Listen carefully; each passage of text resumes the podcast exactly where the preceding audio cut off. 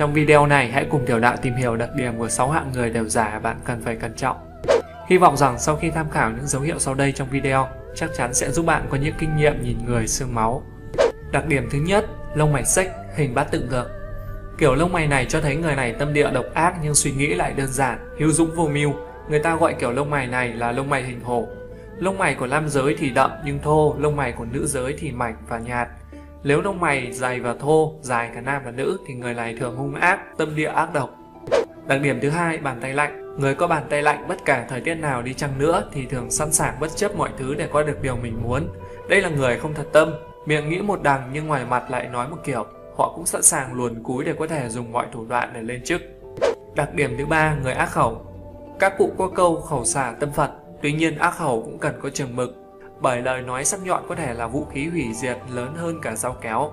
Những người ác khẩu cũng là người chỉ đồng giỏi chứ chưa chắc bắt tay vào làm việc đã làm tốt. Những người ác khẩu khiến người khác cảm thấy khó chịu và luôn tìm mọi cách để nói xấu bạn.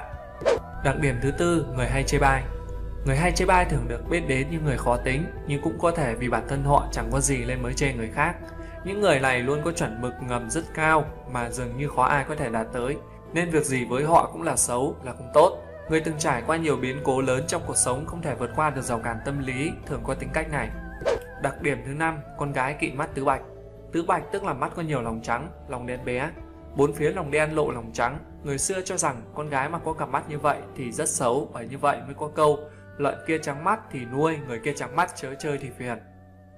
Đặc điểm thứ sáu hay lườm.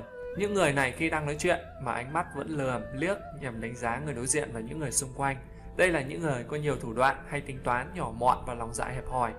Với những người này, dù miệng lưỡi họ có nói hay những lời ngọt ngào thì cũng khiến mọi người có cảm giác không muốn đến gần. Trên là 6 đặc điểm của những loại người có tâm đẹp giả không tốt đẹp mà chúng ta cần phải đề phòng. Hãy để lại ý kiến đóng góp của các bạn dưới phần bình luận video cùng lá số tử vi của mình nhé.